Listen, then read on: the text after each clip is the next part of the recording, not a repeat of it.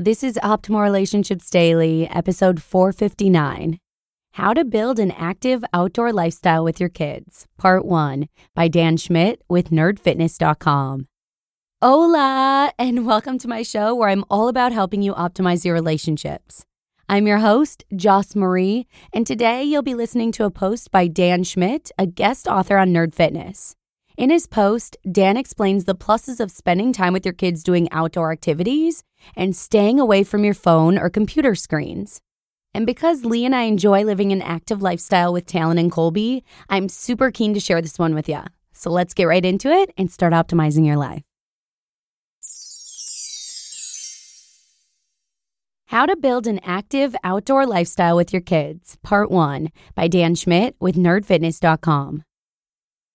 Who wants to have some fun? Not Fallout fun, not Facebook fun, not even Futurama fun. Just good old fashioned family fun, outside and outstanding. Yes, I'm a dad.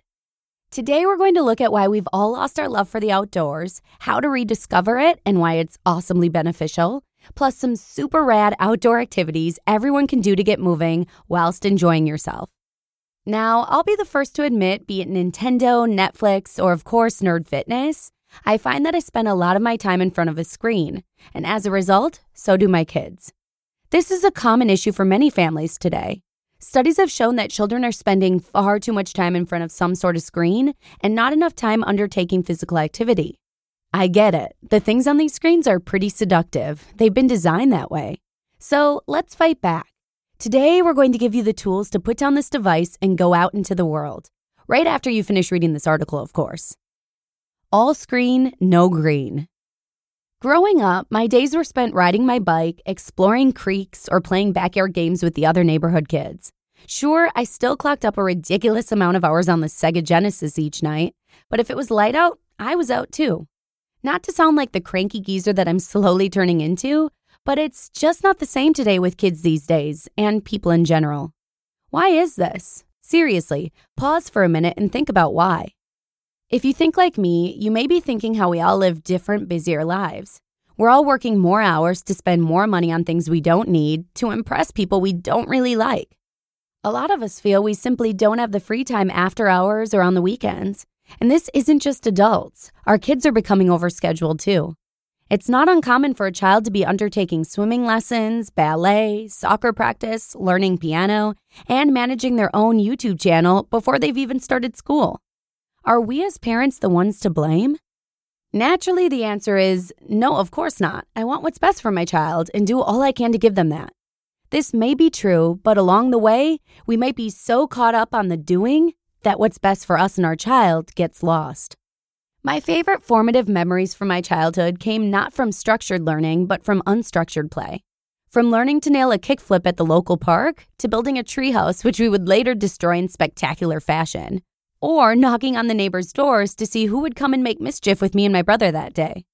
There's a sort of magic in this play, and it turns out a magic in the development of children and well being of adults. But will I let my daughter partake in arson and go unsupervised knocking on random neighbors' doors once she reaches primary school? Nope. Like we've established, not our fault, want the best for them, I've seen that NBC show, and so on. That's another huge reason why kids don't get outside as much anymore stranger danger. Even though statistics don't back up the idea that our kids are almost certainly going to be kidnapped if left unsupervised, it's clear we don't do a good job of judging these things in real life. A 2010 New York Times article showed how parents are just awful at judging danger. Even when they make a good faith effort to protect kids, they often end up choosing the thing that puts them statistically in more danger. We're keeping our kids from building up their anti fragile attribute. Ultimately, our intuitions about danger are. So let's get ourselves and our kids outside and naturally just find ourselves spending less time in front of a screen, thus, avoiding the range of posture, neck strain, and eye issues that tend to come with it.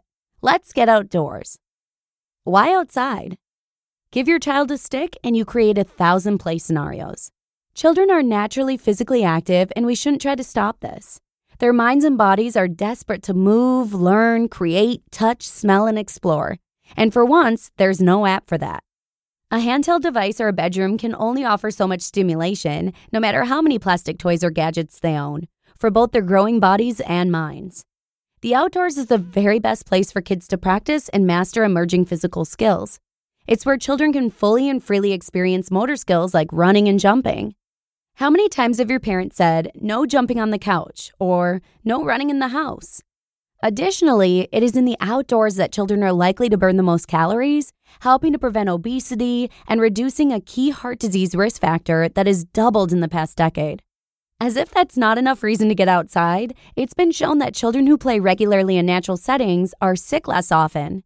Dirt, leaves, water, and grass stimulate not only their imaginations, but their immune systems too, are more resistant to stress, play in more diverse and imaginative ways, assess and negotiate risk with greater confidence, and have more positive feelings towards each other.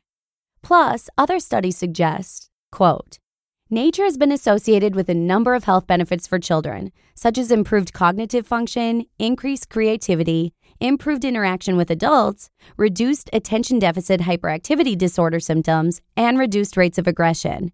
End quote. It's not just our children's bodies that benefit from getting outside, it's their highly susceptible minds, too. Do you want healthy, creative, and happy kids? Take them outside, destroy all excuses. There's no such thing as bad weather, only inappropriate clothing. So, even if it's as cold as Hoth or hot as Tatooine, let's look at how we can make the most of our surroundings. To be continued.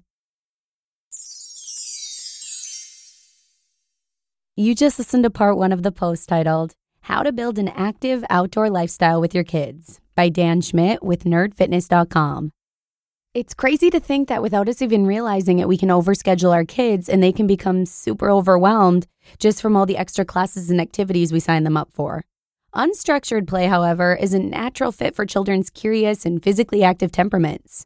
The quote about how playing outdoors brings about health benefits like reduced ADHD symptoms is a great motivator to enjoy the great outdoors with your kids.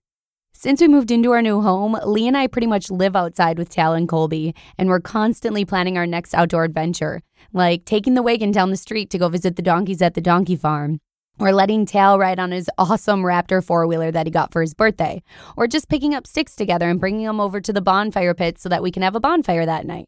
There's so many awesome things to do outside, like chalk and bubbles, and the list goes on. So, hopefully, you have a chance to really get outdoors this summer and enjoy it with your kids. But with that, I hope you have a wonderful rest of the day and be sure to tune in tomorrow to hear the rest of Dan's tips in part two, where your optimal life awaits. Hello, Life Optimizer. This is Justin Malik, creator and producer of this podcast, but also Optimal Living Daily, the show where I read to you from even more blogs covering finance, productivity, minimalism, personal development, and more from incredible bloggers like Derek Sivers, Zen Habits, Marc and Angel, The Minimalists, and all the ones you hear on this show too. So if you enjoyed today's episode and like taking amazing blogs on the go, come on over to Optimal Living Daily and subscribe to that one too.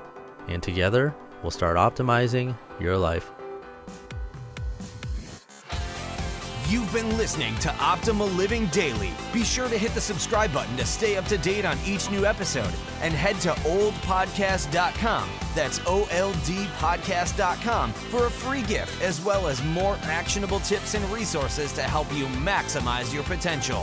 Thanks for joining us, and remember, your optimal life awaits.